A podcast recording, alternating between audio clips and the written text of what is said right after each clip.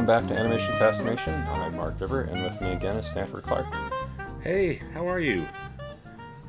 This podcast focuses on the world of animation. In each episode, we will feature all the latest news from around the animation industry and the main topic discussing a TV series, film, or something else.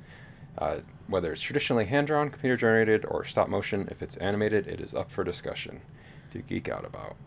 So this week is going to be episode 97 of Animation Fascination, and we're going to be talking about Guillermo del Toro's Pinocchio stop-motion animated film that recently got added to Netflix. Some lucky people may have been able to also see it in theaters as well. I, unfortunately, was not one of those lucky people. I got to see it in a theater. I know, same. I was bummed. Yeah. But I think it is possibly still playing at some theaters. I think like closest one to me is maybe in Tucson. Oh, wow. Okay. But, yeah. So, yeah, this week, we're recording this on December 23rd of 2022. So, depending on when this gets released, maybe it's Christmas Eve. So, happy holidays to anybody that's listening. What better than a wooden puppet toy for the holidays? So, with that... Let's get into our news for this week. We have a little bit of news, maybe one trailer, our recommendations, and then we'll get into our main review of Guillermo del Toro's Pinocchio. So the first bit of news was Amazon's Invincible Season 2 finally has a release year. They basically just said that it's coming out in 2023, so...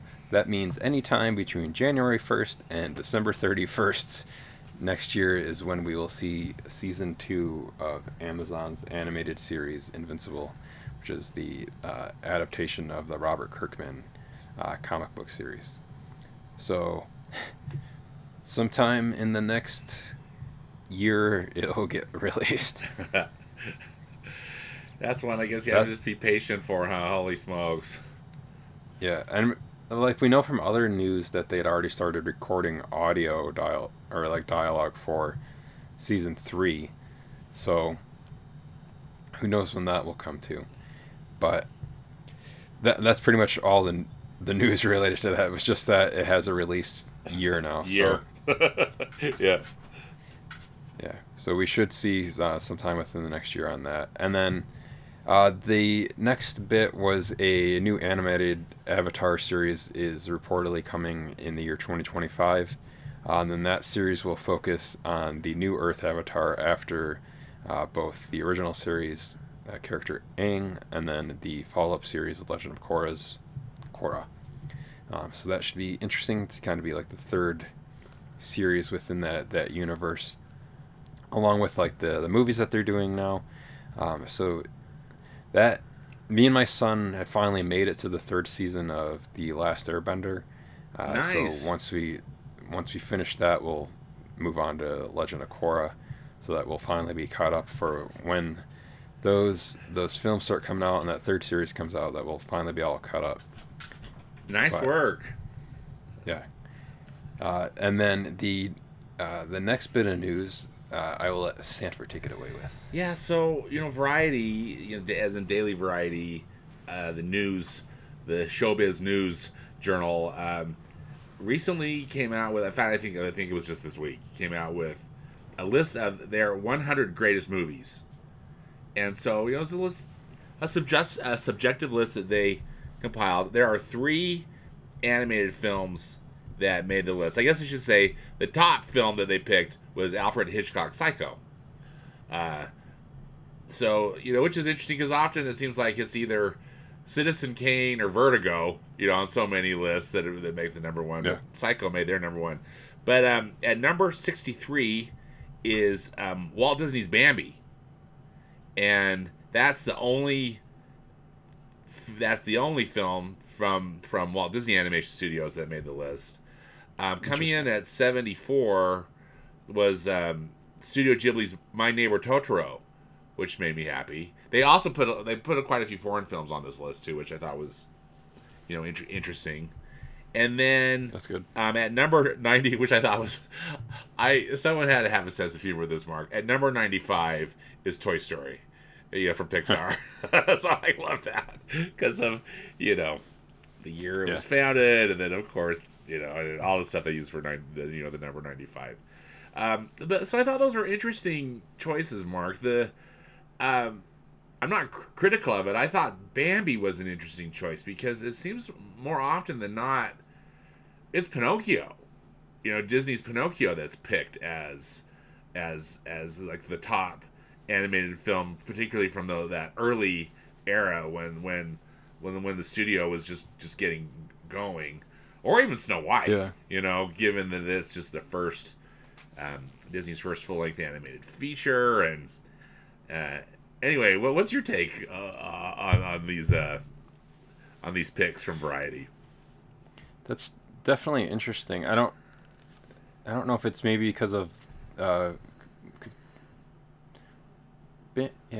Bambi was the first use of the multiplane camera too, right? I think it was Pinocchio, but maybe Pinocchio? I could be wrong, Mark. We'll have to look it up for sure. Maybe they used it in Snow White. No, I think they used it in Snow White because I think the first use of it was the short, The Old Mill. If I'm not mistaken. I think I was thinking Bambi because I feel like whenever like they talk about it or like show footage of it, it's usually they show footage from Bambi. Yeah. Like in those, like, so that's probably why I got it stuck in my head with Bambi that way. I think it's interesting. I wish there was more animated films on there. Yeah, me too. 3 seems a little skimpy, but also tricky. I know that because again they were doing international films and all sort of, you know, stuff. But so I'm glad at least 3 made it, and also from 3, you know, my 3 favorite animation studios. You know. Yeah. But again, I'm not critical of it. I just was really surprised. I was really surprised with Bambi. I mean, I love Bambi, particularly as an adult now. It's truly a masterpiece, and the beautiful watercolor backgrounds that were used in Bambi. Anyway, it's a stunning film, but just the whole thing was surprising. Not surprised about Toy Story, you know. And in fact, I was just grateful it made the list. And again, My Neighbor Totoro is my favorite Studio Ghibli film, so I guess I feel maybe a little biased about that choice. What's your take on the Studio Ghibli and on the Pixar choices from the list? I think that's pretty good. I do like that King Kong also made it on there too. Yes, King Kong. Yeah. Like we're talking about stop motion. Stop motion, yeah. Yeah, so it's good that made it on there as well. It may not be like a fully, you know, like animated film, but still has like those animation techniques in there. Yes. I think these are all good choices too. Then like, it is kind of weird in one way because like I know Studio Ghibli was never like owned by Disney, but they had like the distribution like partnership for a while. Yeah. So it is kind of funny in a way though that all 3 animated films do have some kind of tie to Disney. Yeah. In one way or another. Yeah, true. I do think that is funny with like, you know, like in a way that Toy Story got 95 with that being the release year that the movie came out. I love it. Yeah. The only other number it could have got that would have been funny was if it got 86 for like the year that Pixar itself. It's something that was created, formed. Yeah. That would have been good too. Yeah. I do wish there was like some more animated films on there, because I think there's definitely room for it, at least like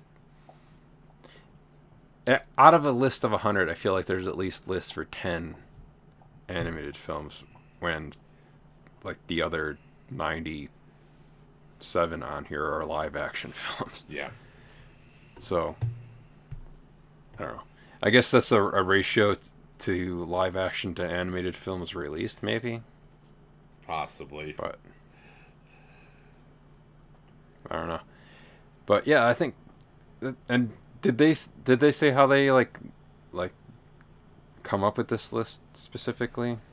You know, I think it was just the Variety critics. And honestly, Mark, I don't know. I'll look that up because I'm just not sure how they, if they voted. You know what I mean? Like if it was just a pure tabulation, or if there was a lot of debate around it, or what. That I don't know. Yeah, because I'm always curious what goes into all of that kind of like ranking stuff like this. Yeah. To get it down to like whatever it may be. But speaking of great animated films, moving into our new trailer section, literally the day after we released our Strange World episode, Sony Animation released the Spider-Man Across the Spider-Verse official trailer, and I liked this trailer quite a bit. Just like how the first like movie did a good job of having both like visual like spectacle to it and like emotional kind of story to it as well. I think this trailer, like specifically to me, hit me in a different way just because with the way that like Miles's mom is talking to him about growing up in the trailer, I was like, so the trailer for this movie just made me cry because it made me think about my son. Yeah. In it. Oh yeah. And like I even watched the trailer again like later that day with my wife, and watching it again I still had the same reaction. It wasn't just like the first time I watched it. Yeah. The second time I still had the same reaction to it too. So knowing that, I already am excited for this just because it seems like, again, this will have a good mixture of both, you know, the visual animation spectacle to it as well as like the emotional kind of spine to the film. And then of course in this trailer, we got this glimpse of like this huge holy Spider-Verse, and then they released a poster for it a day or so after that. Yeah. And what's like interesting in here too is Gwen Stacy's back in this. Miles is back in this. It seems like Peter B. Parker's back in this too. What's interesting about how he shows up in the trailer is that he's got like a bathrobe on. And baby Bjorn, but the baby isn't in the baby Bjorn in it. It's almost like they removed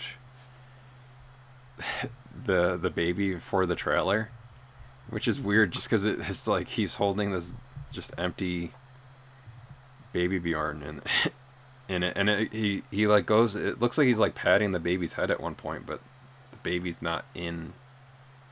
So I'm not sure exactly what the choice there was with like removing the baby out of the shot. It's like kind of like them removing Andrew Garfield out of the No Way Home trailer, like kicking Lizard in the face. Yeah. And but I don't know why they'd want to hide Mayday Parker. So like for people that don't know, it's like it's Mary Jane and Peter's daughter is in that, and they like because they even released a concept art photo of Mayday on their social media like a day or so after that too. Like there was just like a concept art image of Mayday Parker, so I'm not sure why she's not in the baby Bjorn in the trailer. That's like a weird random kind of thing in there. But what's cool too is like between that poster and this trailer with all the different spider people that you see, there's some great kind of like little Easter eggs in here. Like the poster even has a Spectacular Spider-Man on there from the Josh Keaton voiced animated series. It also looks like Ultimate Spider-Man is in there from that Spider-Man series. I'm hoping that we get the Christopher Daniel Barnes 90s Spider-Man in here somewhere. We also see past Animation Fascination guest Yuri Lowenthal's PS4 Spider-Man walking around in here too. And it looks like he's walking around with the version of Miles from those games as well. So it'll be interesting to see, because all of these different spider people aren't just like variations of Peter Parker. There's like the Spider-Woman in here who's highlighted, who's voiced by Issa Rae. We don't see him in the trailer, but Daniel Kaluuya is playing Spider-Punk. He's on the poster that they put out. So yeah, there's like the Ben Reilly Spider-Man's in here, the Future Foundation Spider-Man. There's like the Magna Spider-Man. It looks like there's like even Spider-Cop, which is like a reference to the Spider-Man PS4 game too. The Bombastic Bagman, which is like the version of Spider-Man that has the Fantastic Four suit on, because there's like a comic where like after he had like the symbiote suit on, after Reed Richards removed it from him, he was basically just in his underwear after that. So they gave him like an extra Fantastic Four suit, and Johnny Storm to help him protect his identity still, since none of the four of them saw Peter's face, gave him the bag to put over his head. So that's where that version of Spider-Man comes from. If you've ever seen that, is that Bombastic Bagman. It'll be, so I'm interested to see how they'll like incorporate all of these into the story too. Oh yeah, I mean, is it just going to be a series of cameos? Who's going to have a more significant role? You know, it's I mean, it's exciting. Like I heard like a rumor that Josh Keaton did record some lines as his version of Spectacular Spider-Man. Nice. Like maybe cameo lines. I would hope that Yuri got to voice some, because they were making the new game recently too, for the follow-up to the PlayStation Spider-Man games.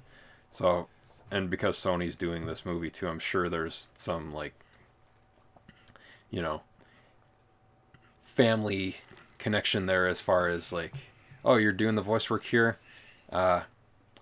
record this for something else while you're doing that.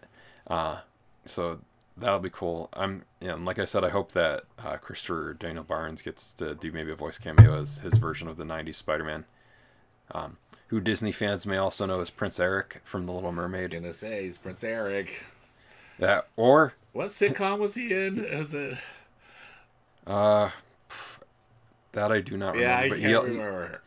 He was also Prince Charming in Cinderella 3. Oh, was he? Yeah, when Disney was releasing all the straight to DVD like cheap Disney sequels, yeah, which is an interesting thing to think about too. So like, if there is like a Disney animated cinematic universe, if Prince Eric ever met Prince Charming, we're like, oh, hey, we have the same voice. It's the Prince verse of yeah. Yeah. But yeah, I'm very excited for this movie. Oh, I am too. As a big Spider-Man fan, especially, yeah, like I said, it already seems like it's gonna be a good mixture of like emotional beats as well as like visual storytelling, and it also seems like there'd be some like complicated like moral stuff in there too, with like with Miguel, Spider-Man 2099, who Oscar Isaac is voicing.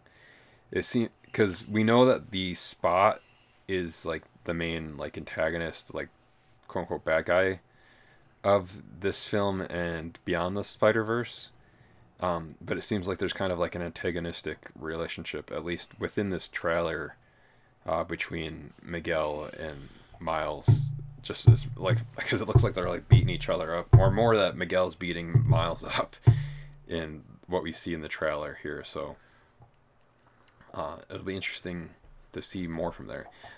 And I'm also excited to see. It doesn't seem like, at least from like where we see like this, like, I don't know what this like place is where all these spider people are walking around. But you know, like how each of them kind of had their own kind of visual style and Into the Spider-Verse. I'll be interested to see if they do that with like lending the original animated style to, like, say, like 90s Spider-Man or Spectacular Spider-Man to see if they still look visually animated the same way that they did in their own respective series. Yeah. Or if they're kind of, like, recontextualized a little bit for this movie. Yeah. So, needless to say, I'm very excited for Across the Spider-Verse, which comes out in June of next year. So June 2nd, right, Mark? Yeah. Yeah, only about 6 months to go until we get that. So there's also, I think there was also a rumor that Tom Holland and, like, Andrew Garfield and Tobey Maguire may be doing, like, voice cameo. Wouldn't that be great? I hope that's the case. Yeah. I think some people thought that they saw or spotted Tom Holland's Spidey suit. Yeah, I read that too. Yeah. Yeah. But, yeah, so moving on from that to our recommendation section. Stanford and I talked about this kind of off mic, but I just also did a Hold and Maneuver episode today for the Star Wars Holiday Special, so that's why my recommendation this week is the one part of it you can find legitimately online and actually on a streaming service for. On the Disney Plus, you can find in the Star Wars Vintage section the Story of the Faithful Wookiee, which is the animated portion of the Star Wars Holiday Special from 1978, which is where Boba Fett was introduced canonically for the first time since his initial part got cut out of the original theatrical version of A New Hope when it was just Star Wars. If anyone's watched The Mandalorian, you can see kind of like where Mandalorian has taken some, like, visual like Easter eggs and cues from this too, where, like, Mando is using the same gun that Boba Fett uses in this like little animated short, and there's some other things. I believe, like, I don't remember what the name of the creature is, but like the creature is even, like, riding on the back of Din Djarin Rise in an episode or two of the Mandalorian as well. So, yeah. So if you don't want to watch the full holiday special, even if you could find it somewhere online, you can find this portion of it legitimately in your Disney Plus streaming service in the Star Wars section. I think that's a great choice, Mark. I'm going to go check that out. I was so happy to see that in that vintage, you know, that Lucasfilm and Disney have populated some stuff, on that vintage area on Disney Plus, just because, you know, I mean, that holiday special is so horrific. I mean, it's so horrific and so legendary, right? But this part's cool. I mean, this animation, I think, is really cool. So I'm going to go check it out again. I haven't watched it for a while. Yeah, it reminded me of the Ralph Bakshi kind of animation. Absolutely. But speaking of things that are kind of part of Disney now. I know. So my pick, Mark, is the film from Fox Animation Studios. I guess they technically only made three. This was in Phoenix too. Yeah, they were in Phoenix, and run by former Disney animator Don Bluth. And the film I recently watched was Anastasia from 1997. The three films that Fox produced, the first one was Anastasia, and then they did a little sequel, like kind of a direct-to-video sequel about that Bartok the Bat, who was the evil sidekick in Anastasia. And then they made a big splashy sci-fi movie called Titan A.E., and then which it tanked and the studio closed like 10 days after Titan A.E. opened, which is pretty sad. But, you know, I've been watching, and I think we've talked about this, Mark. I for my 2022 movie watching project, I picked 100 movies from 20th Century Fox that I just wanted to watch. The studio was established in the 30s, 1935, I think, and then the Disney acquisition was finalized in 2019. And I just wanted to do a deep dive, and so This was the animated film I picked, was Anastasia, but I probably am going to watch Tainei. I've seen it before. I saw it in theaters when I was one of the few that I think went to see it when it was in theaters, when it opened in the year 2000. But I'm not going to promise to watch that Bartok the Bat direct-to-video. Probably chances are excellent not. But anyway, Anastasia, I saw it in the theaters, and I only had seen it once, so I was happy to rewatch it. You know, it is such a... I don't want to necessarily say copy, but honestly, it is so derivative of the Disney musicals, of, you know, the Disney Renaissance of the time period. But they do it. They do a good job. You know, I mean, it's really beautifully animated. Great voice work. Meg Ryan is the voice of Anastasia, and at least the speaking voice. And I was really happy to rewatch it. And I guess what I thought was interesting too, and maybe you've seen some of these stories, Mark, online, but in the last couple weeks, like, Anastasia merch has been showing up at Walt Disney World, and which fascinates me. You know, the Disney's, I guess we should be surprised, right? But oh yeah, because, you know, Disney owns it now. But that Anastasia merch is showing up at Disney parks and resorts. Oh yeah, after like the whole thing where, like, for forever it was like, no, she's not a Disney princess, like, because everyone got confused, like, basically thinking that she was, right? And now she kind of could be. Yeah, I guess we'll see how if, you know, I mean, because they're including Pixar, right? Yeah. In the whole thing, so I don't know how that's gonna roll over time, and I guess I kind of don't care. But still, it's I think definitely, you know, it's something worth checking out, particularly if you like those great Disney animated musicals from the 90s. Yeah, yeah, because, like, would that make Princess Leia a Disney princess? Well, exactly. You know, I mean, that's where. I don't know. There was a lot of stuff online about that. And, I don't know. Natari from Avatar. Oh, from Avatar, yeah. Is she a Disney princess? Yeah. There's some Disney princesses that aren't even actually, like, royalty within, like, their movies. Right. Like Mulan. Right. Exactly. But then there's, like, some other characters, like, what's her name from Atlantis? Oh yeah, who is Kira, like, a Disney princess? Yeah, Kira, who technically Kira, is, yeah, who actually is, like, a princess in that movie. Yeah, in that movie, but they haven't, like, you know, she hasn't gone through the coronation ceremony to become. Yeah, and I think Esmeralda was for a while, and I was like, what? Esmeralda's not even royalty at all. Yeah, yeah. And then, like, Anna and Elsa aren't technically Disney princesses. Like, I guess they're like not technically like, because, well, I guess Anna would be a queen now, and Elsa, I guess, kind of more or less gave up, like, abdicated. So she's you're right. So just former queen, yeah. Former princess, but, too. I don't know. Yeah, yeah, because Merida is Merida is the Pixar, you know.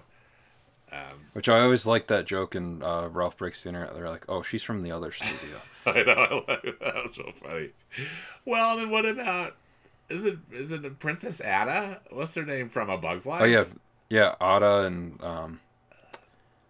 oh, the little one. What's her little sister name? Dot. Yeah. Well, I guess because Ada becomes queen, so Dot would be the princess. Yeah, I don't know. It's weird how that. Or Raya is now a Disney princess, though, from The Last Dragon. Yeah, yeah. So she's considered a Disney princess. Moana is considered. And Moana, well. That's right. So, I'm glad at least Moana and Raya got added. I kind of hope they don't add Maribel to that, because, well, again, she's not a princess. Yeah. It's just like, so it's weird when they add. Yeah. Because then you could just add a whole bunch of Disney princes to that. Like, Bolt is now a Disney prince.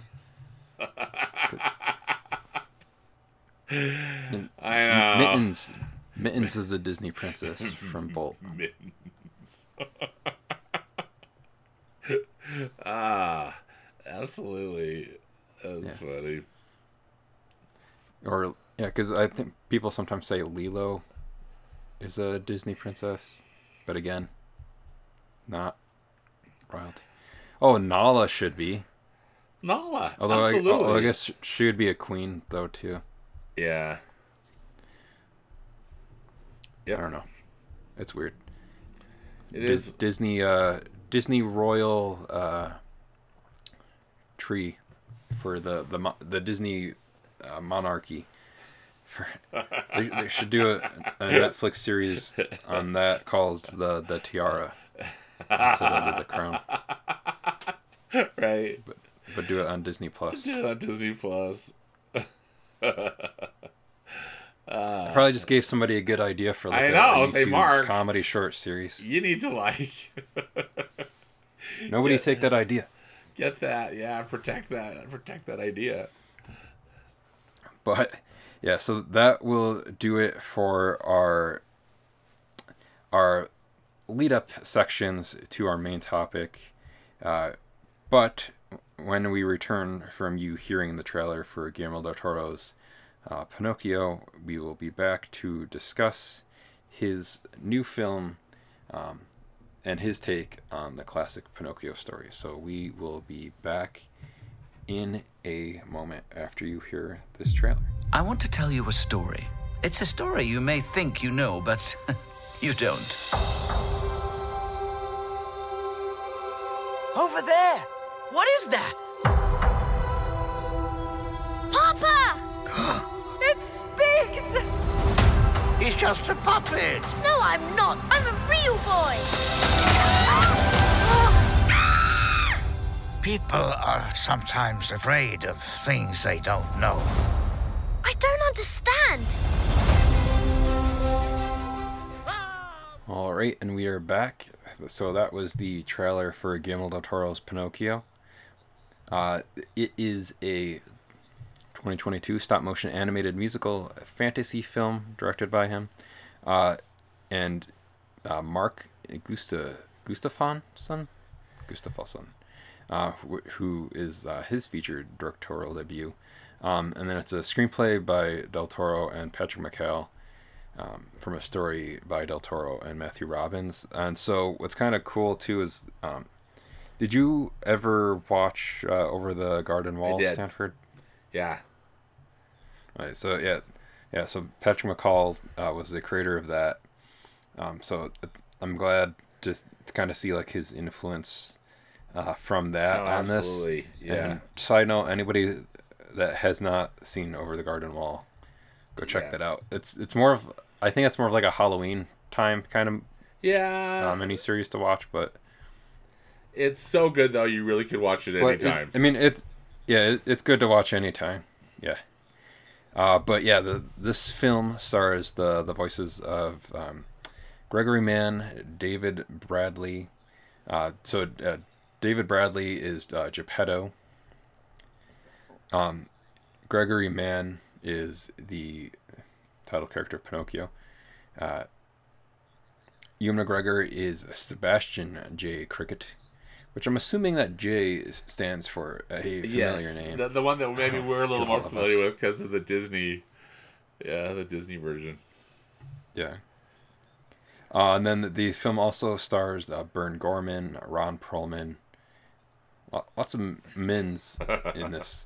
John Turturro, Finn Wolfhard, Kate Blanchett, Tim Blake Nelson, Christoph Waltz, and Tilda Swinton. And I didn't even realize that Candlewick was Finn Wolfhard in this until I looked back through. Right. So I almost wonder like how long ago he did his voice work for this, considering like how long stop motion takes to produce. Like if this was, if this was season 1 or season 2 Stranger Things Finn Wolfhard, or if this was closer to Stranger Things season 4 with Finn Wolfhard.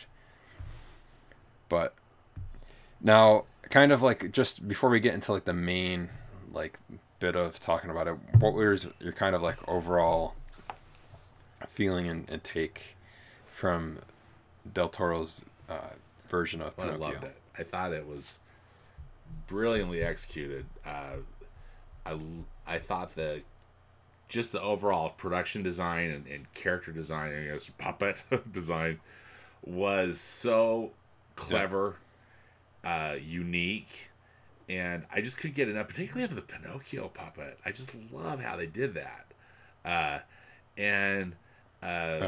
Just so interesting that the time it was set in and all this stuff we'll get to, but I really enjoyed it. And I think too, Mark, I just wanted to state that, you know, this was so brilliant, and I was so happy with this one as much I was disappointed with the version that Disney threw together with Robert Zemeckis. That one was so disappointing to me, but this one just like, I mean, they're not even in the same league, you know, they share a name and kind of some themes, but this Guillermo del Toro one is just absolutely terrific. I loved it.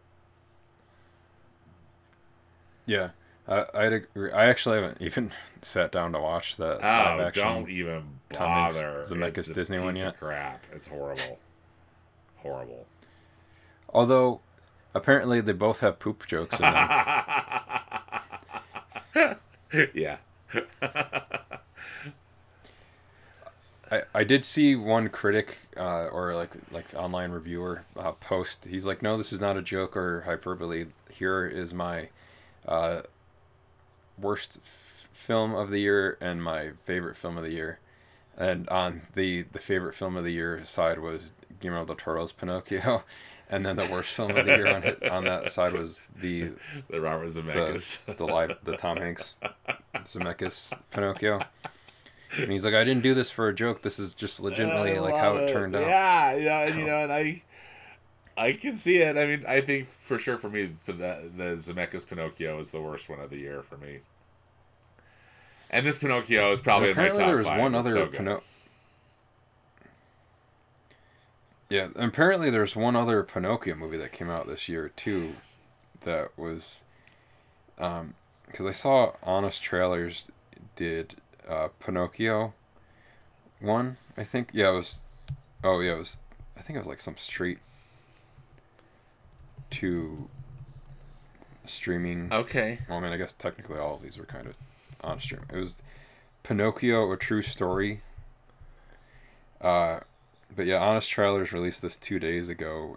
But yeah, the other Pinocchio movie, I guess, was Pinocchio. Yeah, I'm looking it up on IMDb. Looks like it's computer generated, you know, CGI. Tom Kenny and Pauly Shore and John Heder, all are voices. Oh man, Pauly Shore's Pinocchio. So right. I wonder where this, given the name. So the director's name is Vasily Rovinsky. I'm sure I'm saying it wrong. I wonder if it's produced somewhere like in Eastern Europe, you know, and then they got they did an English dub of it. The date I have on it too, Mark, is 2021, but still, it looks pretty horrible. It's not often that you see from the producers of The Big Trip and Big Trip 2 Special Delivery. Like where you see like both the sequel, or I mean the original and the sequel listed.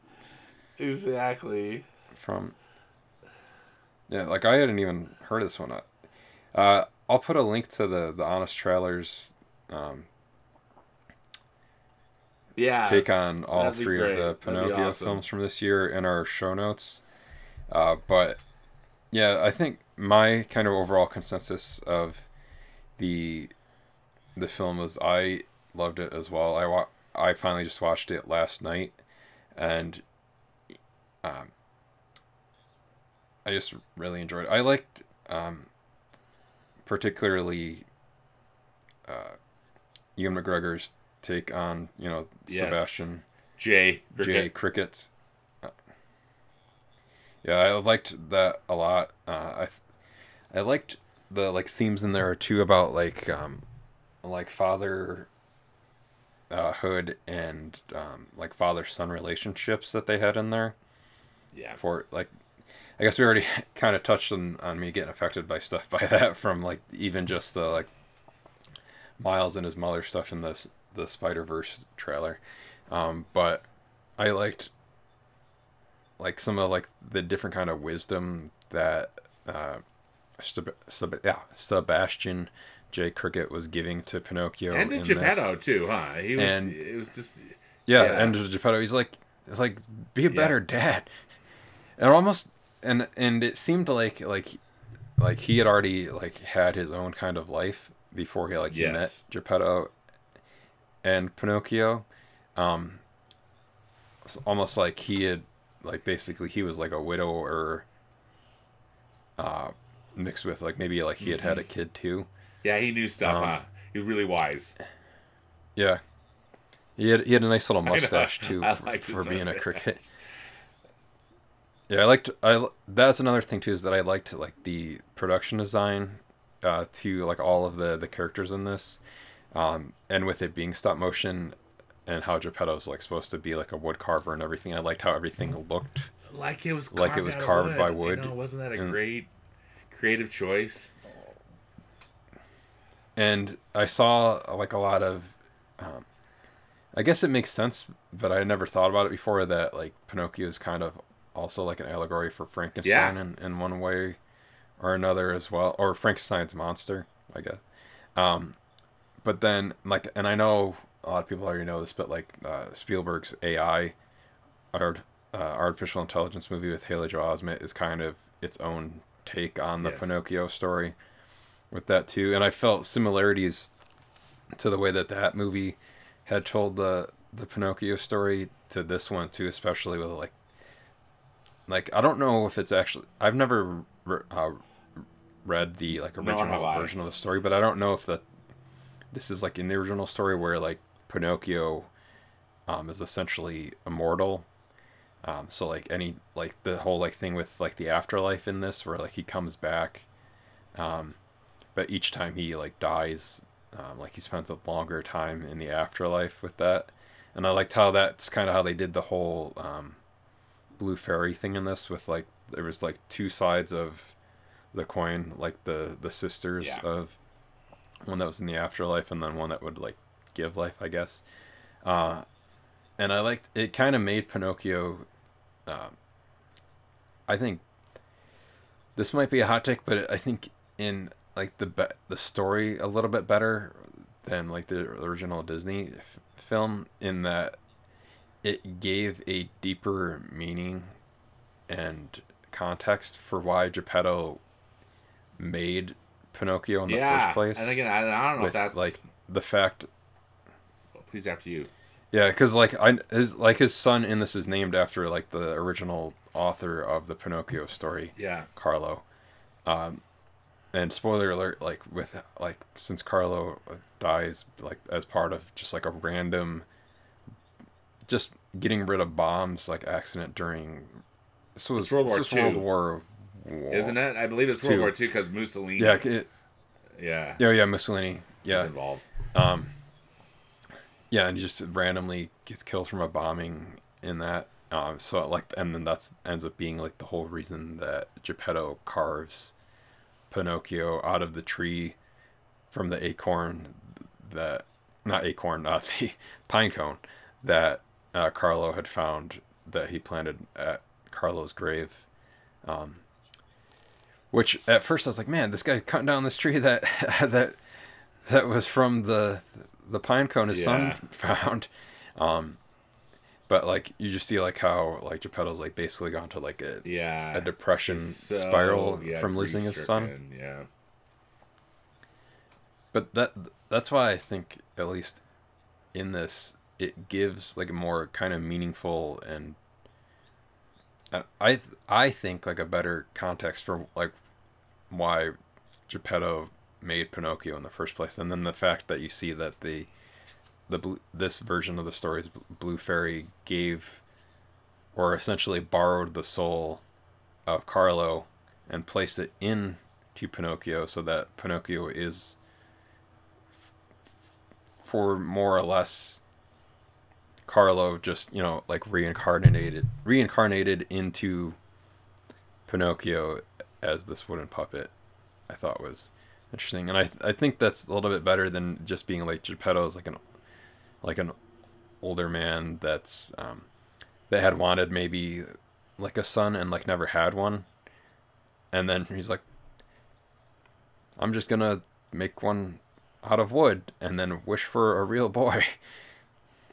Or, which, I guess, so, I saw some reviews for the live action Tom Hanks one, where it felt kind of creepy, in that with him making Pinocchio, yeah. In that, and like, because it's almost made from like a weird context and point of view in that film, as compared to like even like the like 1940s Disney animated Pinocchio.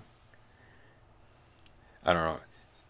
I just like that context better, of like it being like he had the son died tragically, and then like that's now why Pinocchio is almost essential, or originally made as to be like a substitute to that child, but then becomes like his kind of like own being. And that's how he quote unquote becomes like a real boy over the course of the movie. And then even by like offering to like give his life. I mean, that's kind of how it was in that story too, and that's why he becomes like the real boy. Yeah, because Pinocchio makes the sacrifice, right? Yeah. Which spoiler, I was like kind of surprised that like when he was brought back to life at the end of this, that he wasn't then like turned into like, I guess, like a human flesh boy like at that point, and just then you're like, oh, it's Carlo again. Yeah. But not Pinocchio. But I liked that also, how Sebastian explains that in the end too, is that like him basically being immortal and going on and like outliving Geppetto, and then Sebastian. And that at that point too, I was like, wait, how is Sebastian telling this story if he's dead? And then you see that he's in the afterlife telling the story to the rats there. And then I can't remember the name of the monkey, but the monkey passes away too, and then you see that like Pinocchio kind of like goes on to like live by himself, or like move on from there after they've all passed away. And then that's how like living that long and being immortal is how he quote unquote became a real boy.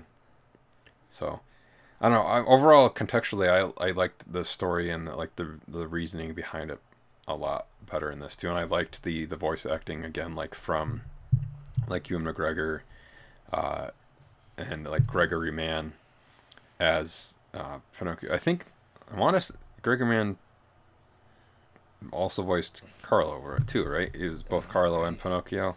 I mean, that would make sense. You know, according to IMDb, there was a different actor that voiced Carlo, but Alfie Tempest is who I see listed. But you know, I could be I don't know. But, and then David Bradley is Geppetto. I like David Bradley a lot. People may recognize him. Like he was Filch in the Harry Potter films. He's recently been playing, since William Hartnell had passed away, he's recently been playing like incarnations of the First Doctor whenever the First Doctor shows up in Doctor Who. He also played William Hartnell in the TV movie drama For the Adventure in Space and Time, like actually playing William Hartnell. And they were like, oh, he's so good in this as William Hartnell, as the Doctor. We'll just have him play the First Doctor if the First Doctor shows up in Doctor Who again. Christoph Waltz was really great as Count Volpe in this, which was, you know, like their own, like their own take on, like, you know, like in the Disney movie, there's the fox that, yes, you know, like brings Pinocchio into Stromboli. Yeah, Stromboli. So he kind of becomes like all of those characters, like Stromboli. What's the name of the fox? I always forget the name of the fox. Joseph Gordon-Levitt. No, he plays Jiminy Cricket in the Zemeckis remake. Let's see, we'll find it. It seems to me that it's Gideon is like his sidekick, if I'm not mistaken. But let's. Yeah, because he also like fills in for like the Pleasure Island kind of sequence as well too. Let's see, J. Worthington Foulfellow is the name of the. If I'm not mistaken, the name of the fox, and I think Gideon. Well, you know, Gideon's voiced by Mel Blanc. You know, his sidekick. Oh, jeez. As uncredited. That's cool. At least according to IMDb. But. Huh. I liked. His name. So his name means fox in Italian. So he's supposed to be a combination again, like of Mangiafuoco, the fox, and the ringmaster from the original Pinocchio story.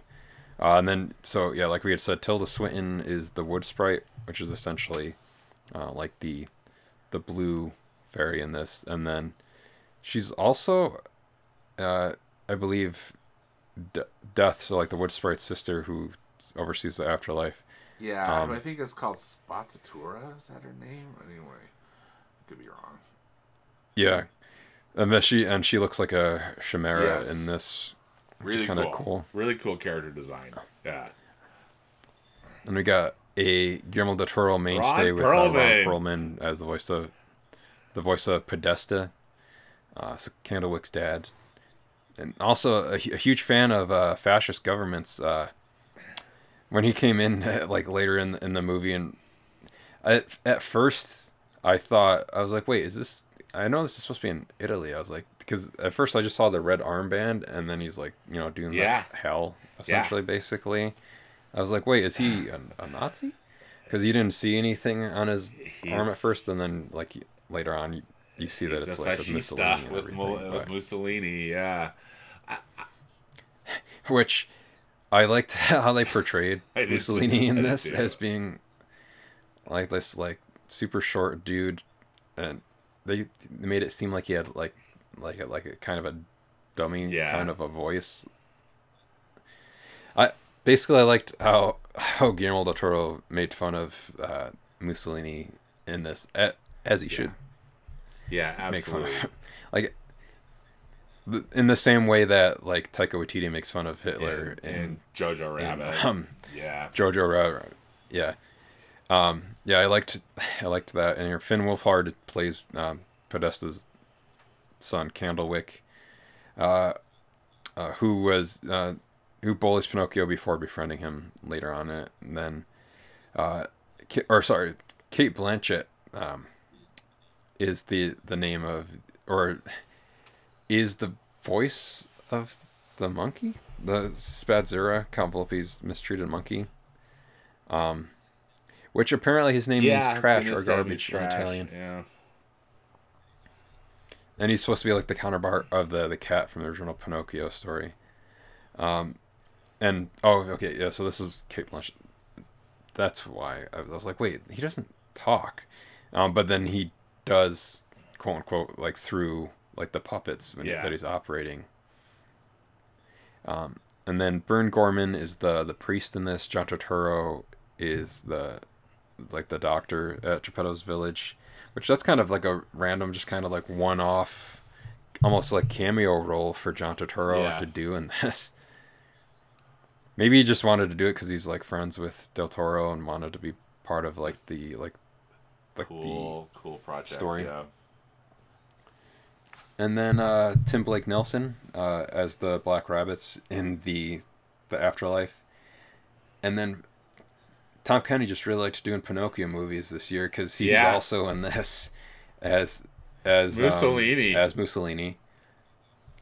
And he's also a sea captain, which you can tell if you've watched SpongeBob, that's almost like that same sea captain voice he's doing for the sea captain that Geppetto ends up getting the boat from before he crashes with the dogfish later on in this. Did you like the music in this as well too? I liked the songs that they did with both Pinocchio and Sebastian. The music was really interesting. Yeah, if they do like a vinyl record for this, I might pick that up because it seems like a vinyl record that maybe that Mondo might do. Which side note and aside, I just recently got like a double vinyl record for the score to The Iron Giant that I had pre-ordered like back in June or something, and it finally just came, and it has like this cool like pull card at the bottom, so it changes the Iron Giant's eyes to either be like green or to like the red, like instant kill mode basically. So and the record itself is green and has either one of those eyes like in the center. How cool! But yeah, now that I've seen it, I actually hope that they release a vinyl record for this because I did like the music in this a lot. I also liked that Del Toro worked with like the Jim Henson Company, and I don't know if I'm pronouncing it correctly because I took French, so Pape, they're involved too, right? Yeah, so like the with him teaming up with like Gustave Sana, he had done like Fantastic Mr. Fox, most recently like back in 2009. But I liked that he like worked with like Jim Henson Company and Pathé to do like the puppets, or not. I guess that's kind of like a weird metatextual thing too, is that it's stop motion puppets in a story about a puppet, and Jim Henson Company helped to make the puppets for this. So it's like a whole bunch of layers upon layers of stuff, and the other kind of collaborator that worked on this, that works with Del Toro a lot, was Guy Davis. So a lot of them were like they're characters based on Grimsley's designs or Guy Davis's designs, who he was like production designer on the Box Trolls and Isle of Dogs, so like Laika and Wes Anderson's stop motion films are well represented here, at least for like production designers and whatnot. And I guess if you like really look at it, you can kind of see that, because Box Trolls specifically could fit almost into the same world as Guillermo del Toro's Pinocchio was. Almost would fit. Oh no, because Box Trolls is a different era of time. I was gonna say it could even maybe be like the same time period, but now that I'm remembering Box Trolls, I want to say that was like Victorian time. Like it might have. Yeah, I'm not sure if it was the same time period. I haven't watched it. It's been a while for me. I don't know. Oh, and then so now like we had said, the antagonist Count Volpe is a combination of Mangia Fushi. See, I didn't take Italian. You're going to probably have to do this because you've been to Italy more recently. Magia Fuccio? Magia Fuccio, but I'm not sure where you're reading that, Mark. I need to... So that's just like the original... character was... So I guess he was originally supposed to appear in the movie as an antagonist, but then he was removed halfway through the production. Okay. Magia. So the character model had already been made, though, so to not waste the model, he's just kind of a background character for Volpe's Circus. So if you look at Volpe's Circus, you can see essentially like that original version of that character.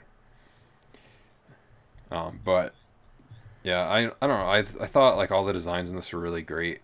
And that, like I had said, the stuff with Frankenstein earlier, Del Toro was actually kind of intrigued by the similarities between Carlo Collodi's Adventures of Pinocchio and Mary Shelley's Frankenstein. So that's why he kind of did the conglomeration. And you can kind of see that too, like where you can, like the nails in Pinocchio, like later on in the movie, they're kind of close to his neck, like on his back. So it's almost like the allusion to like the Frankenstein's monster. Yeah. So is there like anything that stood out specifically to you in this that you liked the most? You know, in addition to the just overall production design, I thought that the setting was really just an interesting choice. And I mean, I think I would have liked to see if had he set it anywhere, Mark, you know what I mean? But just that time period, you know, the 40s and Italy and, the war and Mussolini and all that context just made this movie really something unique. I think that's one of the things that I really, really hate about, and I hate to keep comparing, but that Disney does with their quote unquote live action remakes, with their live action CGI hybrid films that they do, as they're remaking their entire animated catalog, that. Like, for example, I think the most egregious one was The Lion King. And don't get me wrong, I love Jon Favreau, but that movie was terrible, I thought, because all it was basically was a shot-for-shot remake using a different animated style and an inferior one, I thought, for the story. But this one, just Del Toro and his team, sure, it's Pinocchio, but they really made it something very unique, and I think a lot of that has the way that they chose that setting, is a definite contributor, I thought. I'd agree with that too. The other thing too in here is like part of that with like you said with the setting, that I thought was kind of interesting is that, how most of the stories take place kind of like in a fairy tale ish environment, but this is more of like real world kind of. I mean, set set like in fascist Italy between like World War I and World War II. And it's kind of ironic, funny, in a way, that Pinocchio kind of awakens in a society of people who behave kind of like obedient puppets, but by contrast, he himself, who is supposed to be a puppet, is independent, thinking, kind of happy-go-lucky kid, and then like he can't bring himself to abide by like the rules or submit to like authority figures at all, like even when he straight up does like that whole his whole song about Mussolini liking to fart. And see, now again, we've talked about this in other stuff, but this is like where like fart and poop jokes work if it's like in the right context. It's not just potty humor, it works. Yeah, in this for sure. Yeah, and especially if you're making fun of Mussolini, it's definitely okay to make poop jokes and fart jokes about Mussolini. Like that goes without saying. I like how after that he's like, I do not like these puppets. I liked how Pinocchio and I'm forgetting the name of the monkey again, Spazzatura. But like they went through the trouble. Spazzatura went through the whole trouble of making like a poop puppet for the the show. Yeah. So that was just kind of I was like, okay, that's interesting. But yeah, I'm a big fan of Guillermo del Toro. I It's kind of funny that this came out like around the same time as the follow-up to Puss in Boots, because a lot of people may not know, but he hasn't directed a whole bunch of animated films, but he's produced. He's been involved. Yeah, he was involved with. He produced like Rise of the Guardians for. DreamWorks. He was also a producer on like the original Puss in Boots. He's a producer on that Netflix series. I was Wizards. Gonna say, yeah, hasn't he been involved with some of their streaming and like Troll Hunters? Yeah, their series. That DreamWorks has created. Yeah, for streaming platforms, right? Yeah, he was like even an executive producer on Kung Fu Panda 3. He was a producer on The Book of Life. Yeah, like I said, Rise of the Guardians, Puss in Boots, Megamind. He was a creative consultant on. They've been smart to include him. Like you don't see his name, as like director on a lot of these things, but he does a lot of work with the animation medium in general. So I'm glad to see him like finally like direct an animated film. Because I mean, again, he's directed some of like the. Like you said, like the streaming Netflix, Troll Hunters and stuff like that. But I don't and like outside of doing like a Simpsons episode or something like that, I don't think he's done. This is like the first time he's done like a feature. Yeah, I think this is his first animated. Yeah, like his directorial debut on a full length animated feature, right? That's his own. Yeah. So, and then this was all done in like. Portland, Oregon. It looks like it started back with Shadow Machine back in January of 2020. So it doesn't seem like it took too long then, I guess. That seems a little bit shorter than most stop motion films. They got it. I saw some behind. But it's already. Oh, sorry to interrupt you, Mark. I just saw some behind the scenes thing where he was showing like all the sets and stuff they had set up. You know, I mean. What an elaborate thing to get this done, and I think that they were working hard, and I'm with you. That seems to me that they were able to get it done pretty quickly, relatively speaking. Yeah, the film's nominated for a few Golden Globes right now as well for Best Animated Feature Film, Original Score, and Original Song. So, and it's some Critics' Choice Movie Awards nominated for, as well as a whole bunch of other ones coming up. Ewan McGregor got nominated for Best Voice or Motion Capture Performance in it, too. So we'll definitely be following along with this as it gets closer to like some of those as well, too. And like we said, it's on Netflix right now. So if you have Netflix, you can check it out there. Or if you're lucky enough, it might still be in a theater somewhere near playing by you. So definitely check it out that way if you have that option to do so. But... that's going to do it for episode 97 of Animation Fascination. So don't forget, you can follow the show on social media, and as well as myself and Stanford. All that information is in our show notes, so you can find like us on Twitter, Facebook, Instagram, all of those. You can find our website at animationfascination.net with all of our episodes there. Email us at animationfascinationpodcast@gmail.com.